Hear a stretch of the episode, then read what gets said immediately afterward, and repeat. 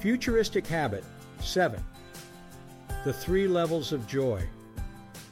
What lies behind us and what lies before us are tiny matters compared to what lies within us. Ralph Waldo Emerson.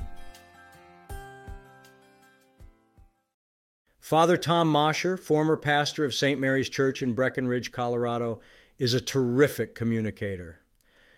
My vision of an ideal future was impacted by a talk he gave on the three levels of joy. Um, oh, joy.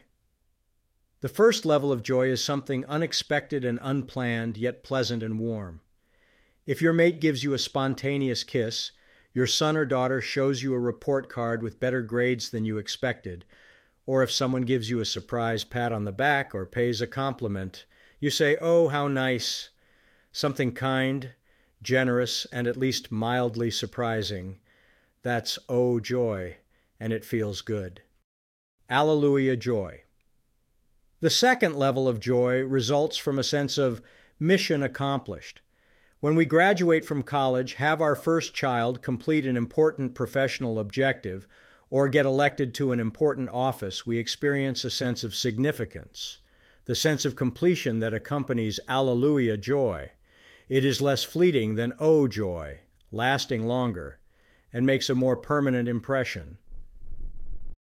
Amen joy. Amen is the third and highest level of the joy experience, and while not as common as Oh and Alleluia, is more permanently fulfilling. We achieve Amen when we arrive at a place of personal comfort and satisfaction with our life and how we have lived it. Amen is an internal and eternal joy.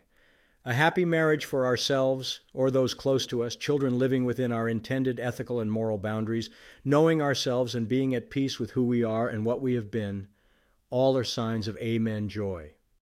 Professionally, the experience of Amen joy might include satisfaction derived from developing people or organizations, opportunities we created for others, or watching our successor perform faithfully within the norms of behavior we nurtured. The feeling of Amen joy is deep, warm, and everlasting. It is the level of joy allowed by our conscience.